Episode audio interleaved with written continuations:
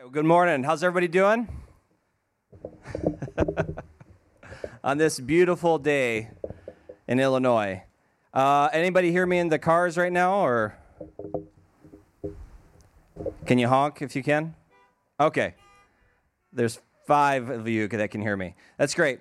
Well, we tried to turn the speakers up a little bit louder, uh, just to give you just some volume. If you can, crack your window. If you can, if your uh, radio's not catching the signal. Uh, if you're still with us online, thank you for bearing with us. Um, if you're not aware, or if you're somewhere in another state, the weather here is not quite cooperating. It's not monsoon or anything, but uh, it just obviously uh, technical gear doesn't really enjoy this kind of environment. So we're working with what we have and doing our best uh, to get things worked out and resolved. So if you are here, or if you can hear me, I'm glad, and I, I pray that uh, the message here today will be a blessing to you. As uh, Pastor Tony shared, we are going to enter into a, a, short series, and we've entitled it Be Still. And we're going to look at uh, some, some of the Psalms in the book of Psalms in the Bible. Uh, if many of you, maybe if you've gone through struggles in life or difficult seasons, uh, if you're like me, I know for myself, uh, I found much comfort in the Psalms. Uh, there's, I, I go back to them often, and it's just a place that we can really find a lot of encouragement, a lot of hope. Um, one of the great things about the Psalms is it's uh, very real and very raw.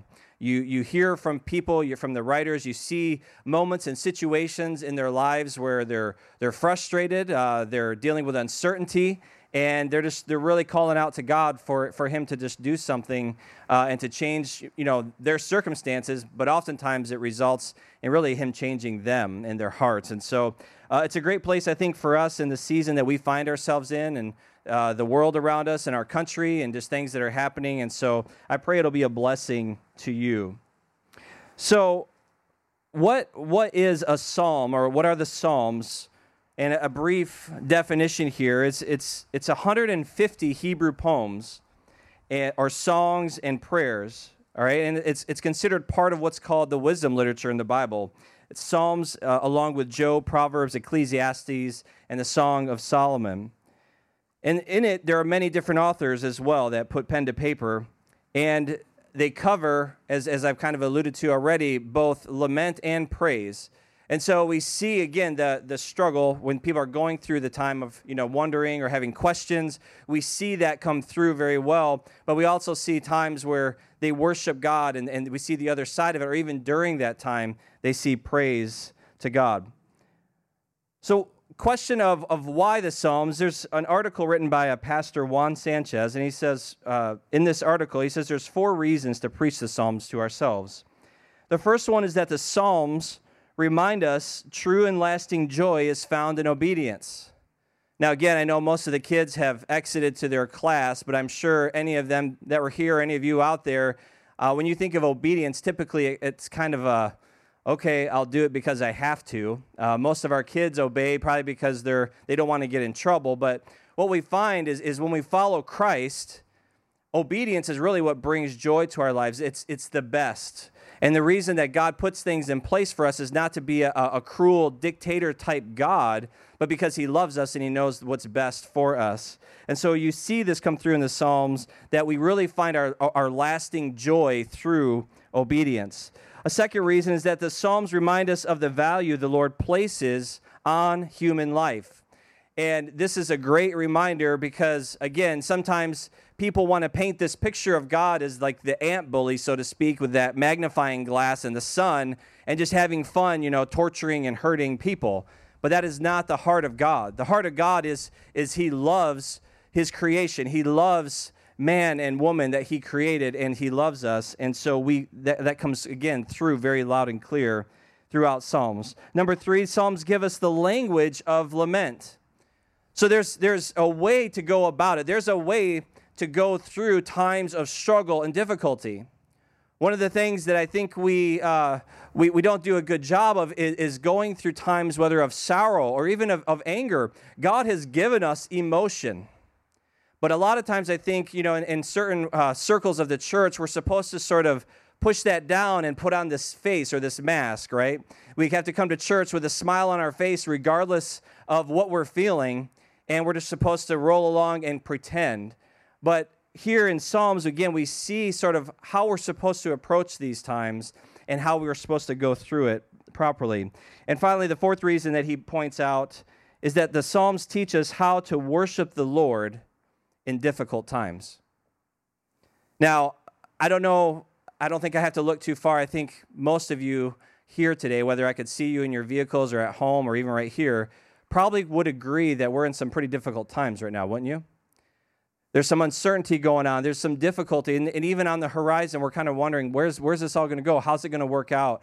And so, again, at the end of the day, regardless of what is going on around us, we have plenty to worship God for. Our God is faithful, and our God has not forgotten us. And though the pressures are mounting and, and we're the feeling this, this kind of unsettling, we can always lift our hands and praise God that for nothing else, that He will never leave us or forsake us. That is a promise that we can hold on to. And so, again, the Psalms bring us back to that. So, today, I'm going to just uh, dial in on a, a, one psalm in particular, and I think it's, it's, a, it's a psalm that probably at least one line of it will be familiar to you. And really, it's kind of where some of the thought for this series came from, and it's Psalm 46. So if you have your Bibles, I invite you to turn there. If you have your phones, I invite you to pull them out if they're waterproof. Um, and you're welcome to pull it up there. If you're online, you know, God bless you. I know you're probably dry and comfortable, so you probably have many options. But anyway, Psalm 46, and I'm going to read from the ESV, and, and it's not a super long, it's 11 verses. We're just going to read through the whole psalm to kind of start our time, and then uh, we'll go from there and kind of dive into some places. So, Psalm 46, beginning in verse 1, says this It says, God is our refuge and strength a very present help in trouble. I could probably just stop right there. We could just have a whole sermon on that, but we're going to keep going. Therefore, we will not fear, though the earth gives way, though the mountains be moved into the heart of the sea, though its waters roar and foam, though the mountains tremble at its swelling. Selah. There is a river whose streams make glad the city of God, the holy habitation of the Most High. God is in the midst of her. She shall not be moved. God will help her when morning dawns. The nations rage, the kingdoms totter. He utters his voice, the earth melts. The Lord of hosts is with us. The God of Jacob is our fortress. Selah. Come, behold the works of the Lord, how he has brought desolations on the earth. He makes wars cease to the end of the earth. He breaks the bow and shatters the spear. He burns the chariots with fire. Be still and know that I am God. I will be exalted among the nations, I will be exalted on the earth. The Lord of hosts is with us, the God of Jacob is our fortress. Let's pray. Heavenly Father, we thank you. We thank you for today, God. I thank you that it's raining. I thank you, Lord, that even in this environment that you are still God, that you are good, that you are holy, that you are perfect, and God, that all things are ordained by you. God, we thank you that uh, as we look at the world around us today, we can truly uh, find peace and hope in our hearts because our hope and certainty is found in you and you alone. Lord, we just look to you during this time of uncertainty, and we just thank you that, God, that you will speak to us through your word today. We thank you that we have your word. We thank you that we can turn there for encouragement, for building our foundation, Lord God, and for giving us stability. God, we pray, Lord, this, that you will speak to us through your word today. Thank you for this time. In Jesus' name, amen. So, again, Psalm 46 here, as, as we've just read, is really just got some vivid imagery. It's very powerful. In fact, um, the great reformer Martin Luther uh, actually penned a song, a hymn, uh, from this, this Psalm 46. A gentleman named Robert Morgan, in his book titled Then Sings My Soul, it's 150 of the world's greatest hymns and hymn stories. He writes this of Martin Luther.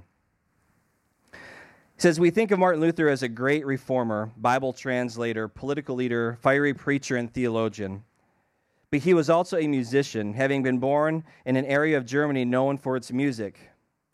There, in his little Thuringian village, young Martin grew up listening to his mother sing. He joined a boys' choir that sang at weddings and funerals. he became proficient with the flute, or we would call it a recorder, and his volcanic emotions often erupted in song.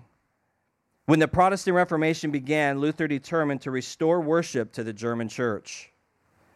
He worked with skilled musicians to create new music for Christians to be sung in the vernacular. He helped revive congregational singing and wrote a number of hymns. Often he borrowed popular secular melodies for his hymns, though occasionally a tune brought criticism and he was compelled to let the devil have it back again because it was too closely associated with bars and taverns. In the foreword of a book Luther once wrote, Next to the world of God, the noble art of music is the greatest treasure in the world. It controls our thoughts, minds, hearts, and spirits. A person who does not regard music as a marvelous creation of God does not deserve to be called a human being. He should be permitted to hear nothing but the braying of asses and the grunting of hogs. Luther's most famous hymn is A Mighty Fortress is Our God. It's based on Psalm 46, and it reflects Luther's awareness of our intense struggle with Satan in difficulty and anger Luther would often resort to this song, saying to his associate, Come, Philip, let us sing the 46th Psalm. Now, how many of you here are, are familiar with the, the, Psalm 46 or with the mighty fortress is our God, right?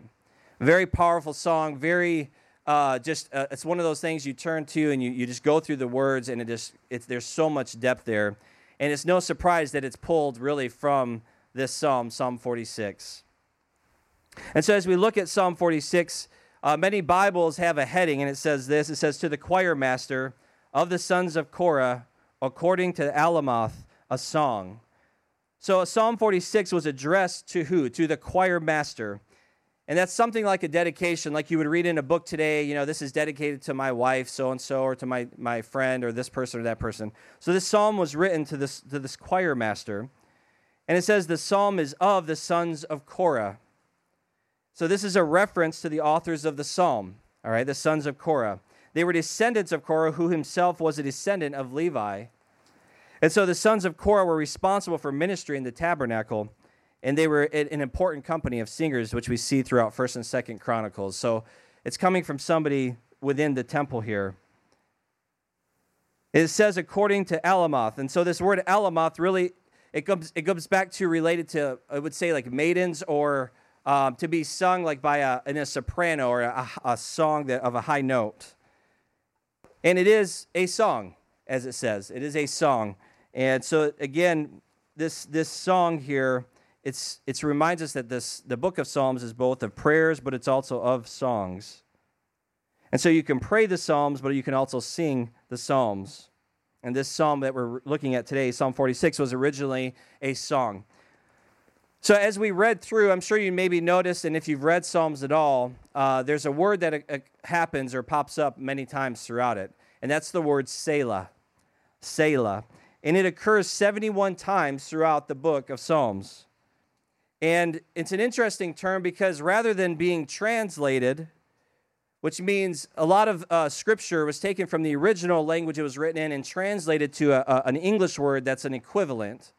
And that's, that's what translation is. But this word Selah was transliterated, meaning it was brought from its original and tried to be matched up with sounds that would be uh, uh, that are found within our English language. And so we get this word Selah. And it means, uh, oftentimes people say it means to, to reflect or to pause. Okay? To reflect or to pause. And so this is true, this is true in a sense, but if this is a song, it could also have a meaning of basically where there would be a pause in the song, and there's some uncertainty there. But to pause or reflect is a good translation of it. And so as we look at Psalm 46, we're going to imagine, if you will, not imagine, but if, if you can picture in your mind the way it's kind of laid out with these words Selah appearing three times, it kind of breaks it into three sections, doesn't it? And so we're going to approach it today in that same kind of way, as in three sections. And so the first section, really, verses one through three, it's, it's, it's dealing with the fact that our God is supreme over nature. As it says, God is our refuge and strength, a very present help in, in trouble.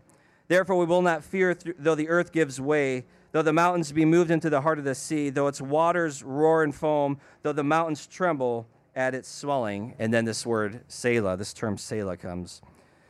Now, the word translated refuge here in verse 1, it means shelter. It means a rock of refuge. If you can picture that in your mind, you know, when something like much like today, and this rain is coming in and blowing, and many of you that are here, you're seeking shelter in your vehicles. Some of you are smart enough not to leave your shelter, uh, but or crazy enough, whatever you want to call it, but you're staying in the shelter. And so the way you know that that imagery holds true is that it carries through in this, this scripture is that it's affirming that God is our shelter to whom we flee to. Now, if you're fleeing to a shelter, where is your hope and where does your protection lie? It, it rests in that shelter, doesn't it? It rests in that rock, if you will, as, as it's explained here. And that's, that's where we flee to, is, is the shelter, and we flee to God. Our hope is in the shelter, not in our strength, because if we're fleeing to a shelter or finding shelter, it's because we've run out of our what we're able to do, doesn't it? And so God strengthens us in our times of trouble and crisis as we find refuge in his shelter in him.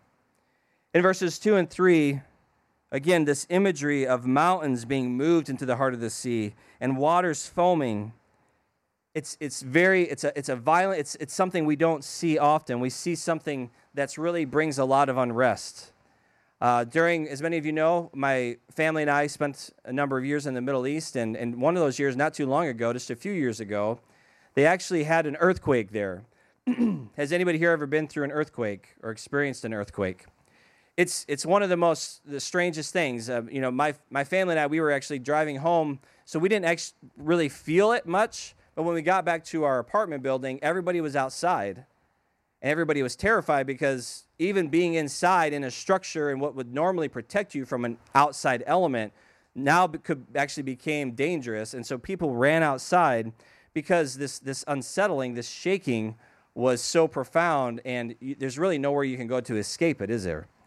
And so that's this, this picture where mountains, which would typically be very stable, you know, are seen put be, going into the sea. And so again, we're seeing that God is even still our refuge and strength, even during times like that.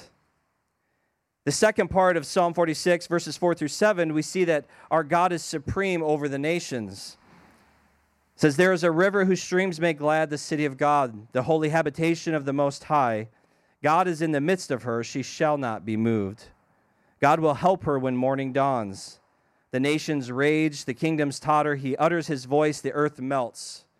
The Lord of hosts is with us. The God of Jacob is our fortress. Selah. So here the psalmist is pointing to this city of Jerusalem. And there's even a foreshadowing of a new Jerusalem, the, the promise of the new Jerusalem. And the psalmist is saying that believers in the Lord Jesus are citizens of the city of God, the holy habitation, the Most High. And so, in contrast from what we just read earlier with the mountains being moved into the sea, we see this change where God is in the midst of the people in the New Jerusalem, and therefore they will not be moved. He brings a stability and a protection to the people. It says, Nations rage and kingdoms fall. And again, going back to this first part of Psalms, we saw this happening with the mountains, which are supposed to be stable, and the ocean that was, you know, all in turmoil. And we see the same thing now happening amongst the nations and the kingdoms, this same kind of uh, allegory, and, and the waters roaring and mountains trembling. We see all of this kind of tying in together. But God simply makes a sound, and the earth melts, it says. And so that same God that has that same authority is, is present with us today. He is present with us today in, in what we're facing. In verses 8 through 11, now we see kind of the, the culmination of everything that our God is supreme over all the earth. Come, behold the works of the Lord, how he has brought desolations on the earth. He makes wars cease to the end of the earth. He breaks the bow and shatters the spear. He burns the chariots with fire. Be still and know that I am God. I will be exalted among the nations, I will be exalted in the earth. The Lord of hosts is with us. The God of Jacob is our fortress. Selah. This third and final stanza of the psalm is a vision of things to come. God will judge the earth and everything will be silenced. This for we can guarantee for sure.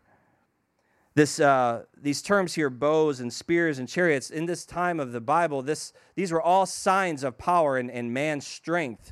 You know, and we see this in, in this uh, verse here that, that God basically shatters the spear, he breaks the bow, and we see these chariots on fire. That all of man's greatness is brought to a just a flat playing field. It's, it's done. God silences it all. The first part of verse 10, and again, where we kind of got this series title, it often is used to urge Christians to be still and, and to have quiet time, right, with God. But this is not really quite the meaning here that, that's happening. And in the, I'll give you an example. The military, well, as many of you know, I was in the military a number of years, and I remember we were we were trained. There's a, a command that was given. So if, if you're in a large group of guys and and let's say uh, somebody walks in or they want to quiet the room, they would yell the term "at ease." Okay. Now, at ease to you and to most people, it seems like ah, kind of sitting back in a chair and relaxing. For us, it, it meant you you took a posture very quickly and everybody stopped talking. And this was ingrained in us so much that even uh, we were on a trip once while I was in my advanced individual training in Virginia, and we went to a museum in Washington, D.C. And we had to wear our, our uniforms, our Class B uniforms. And so we stood out like a sore thumb. We didn't blend in with anything. And so we were standing outside of this museum, and some guy who was also in the military, but, you know, in regular clothes, just there on vacation with his family, he came out behind us out of nowhere, and all of a sudden he yells at ease. And instinctually, I mean, we just all just kind of like snap into this position without, and we just stopped talking because we're like terrified of what's going to come next. Because typically it was somebody that outranked you and you know had bad plans for you. Um, but this guy yelled at, and it was just amazing how quickly we just shifted gears and we stopped talking and, and came to that position of being at ease. And so with that, it's the same kind of thing here. This isn't a be still kind of like whisper type thing happening here. This is a, a command that's being given of be still. It's, it's God is commanding to listen and to be quiet. Stop everything you're doing and know that I am God. Now, there's a, a scene in the New Testament in uh, the Gospel of Mark where Jesus is in a boat with the disciples. And if you recall, they were in the boat, and Jesus was asleep in the back of the boat, and a storm comes up, right? A storm comes up, and things start going really south and sideways. And Jesus is just sleeping away, and the disciples are panicking.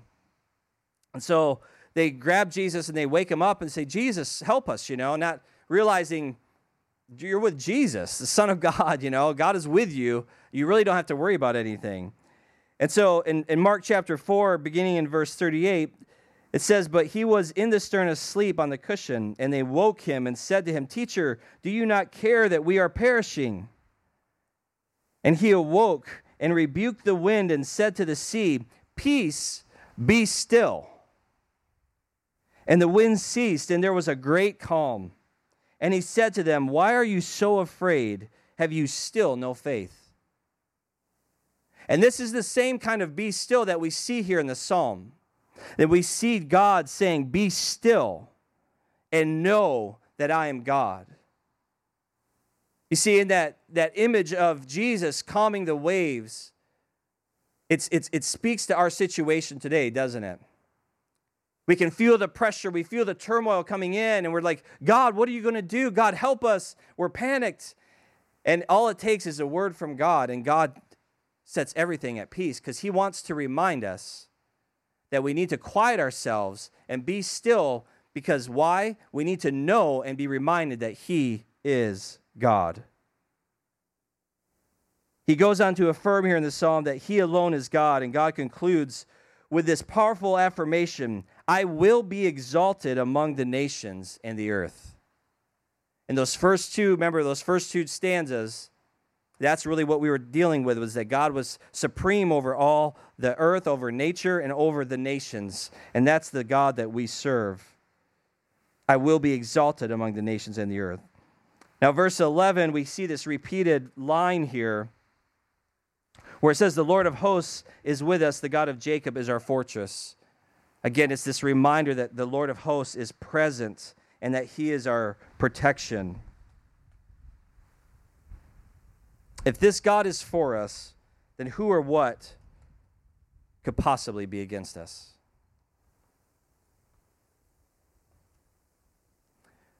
And although the process here we see is peace in the end, we see that the outcome is peace, but the process is judgment, don't we? God comes in, and He, at the end of it all, and as He is today, He is God. So, as we've said already, some of the mountains in our life, some of the stability in our lives have been shaken and moved, haven't they? But the question I want to ask us today is where do we tend to turn when trouble comes? What is our first instinct? Where's the first place that we turn to when trouble comes our way? Now, if you answer honestly, you know, I don't know that it's always God. I think we get there eventually. I'm talking about myself as well. You know, I think where's where do we first turn when trouble hits? Is it where do we first turn to? That's that's the question. For some of us, we find security in our finances, don't we? In our finances. We, we find hope there. And in Luke 12, 16 through 21, Jesus deals with this. He shares this parable. And he says, The land of a rich man produced plentifully. And he thought to himself, What shall I do? For I have nowhere to store my crops. And he said, I will do this I will tear down my barns and build larger ones and there I will store my grain and my goods.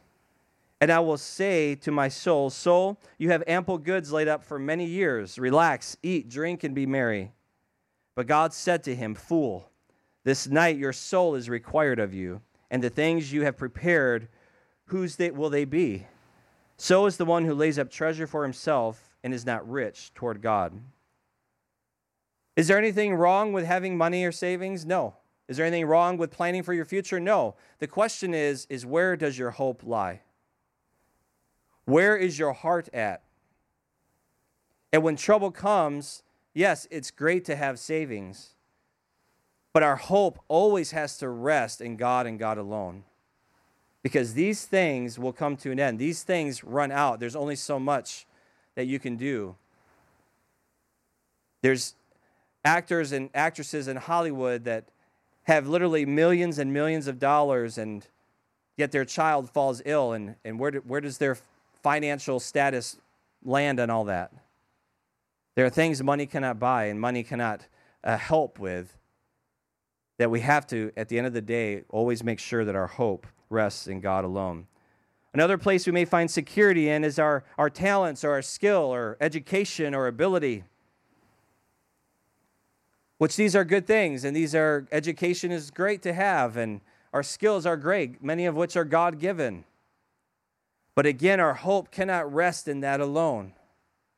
Our hope must come back to god and to our refuge and our strength and our source of strength.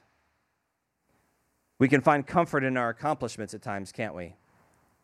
And again we work hard at something. It's okay to say you know what? Step back and wow I'm really pleased with this. But do not let your heart land there. Do not let your hope rest there. Lastly, we can find security in our relationships or who we know, for example. In Kuwait, we called this wasta because there was rules, but if you knew the right person, you could get just about anything done. Here we use the phrase, I got a guy, right? I got a guy. We cannot put our hope in that alone. Our hope must always come back to God. The psalmist is saying that our God here is able to help us even if the very worst imaginable thing were to happen.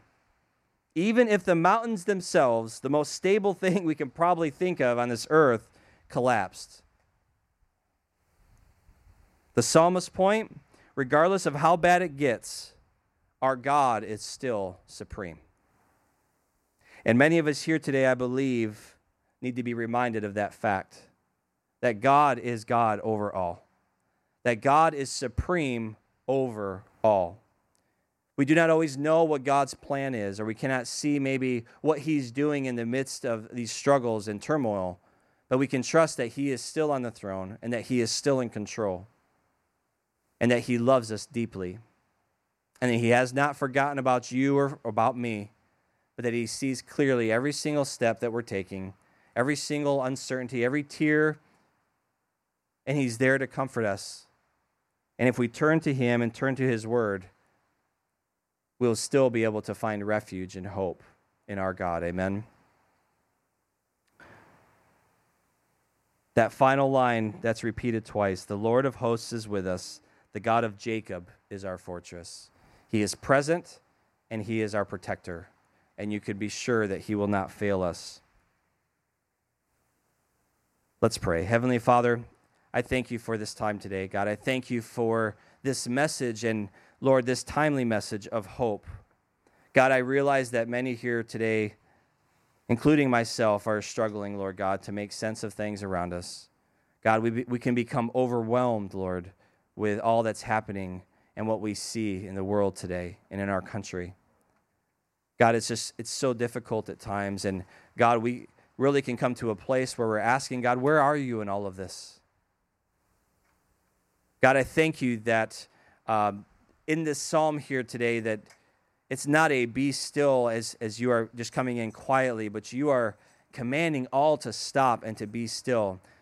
God, that you would just shake us, and that's really our prayer, that you would just shake us to remember that you are God, to remember who you are, the God that we serve, that you are mighty and that you are powerful and that you are over all. God, that there is nothing that is a surprise to you. God, that you have not forgotten us or our situation, Lord God. God, that you promise that the gates of hell will not prevail against your church. And so, God, we trust that fact today. We put our hope in that today, Lord God. We do not put our hope in man, Lord, and in the things that we can do in ourselves, but God, we put our hope in Christ Jesus today. Thank you for reminding us of that today.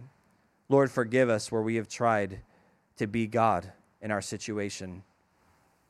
And God, I pray that each person here today will have a renewed sense of who you are and that you are good and that you are holy. In Jesus' name, amen. Amen.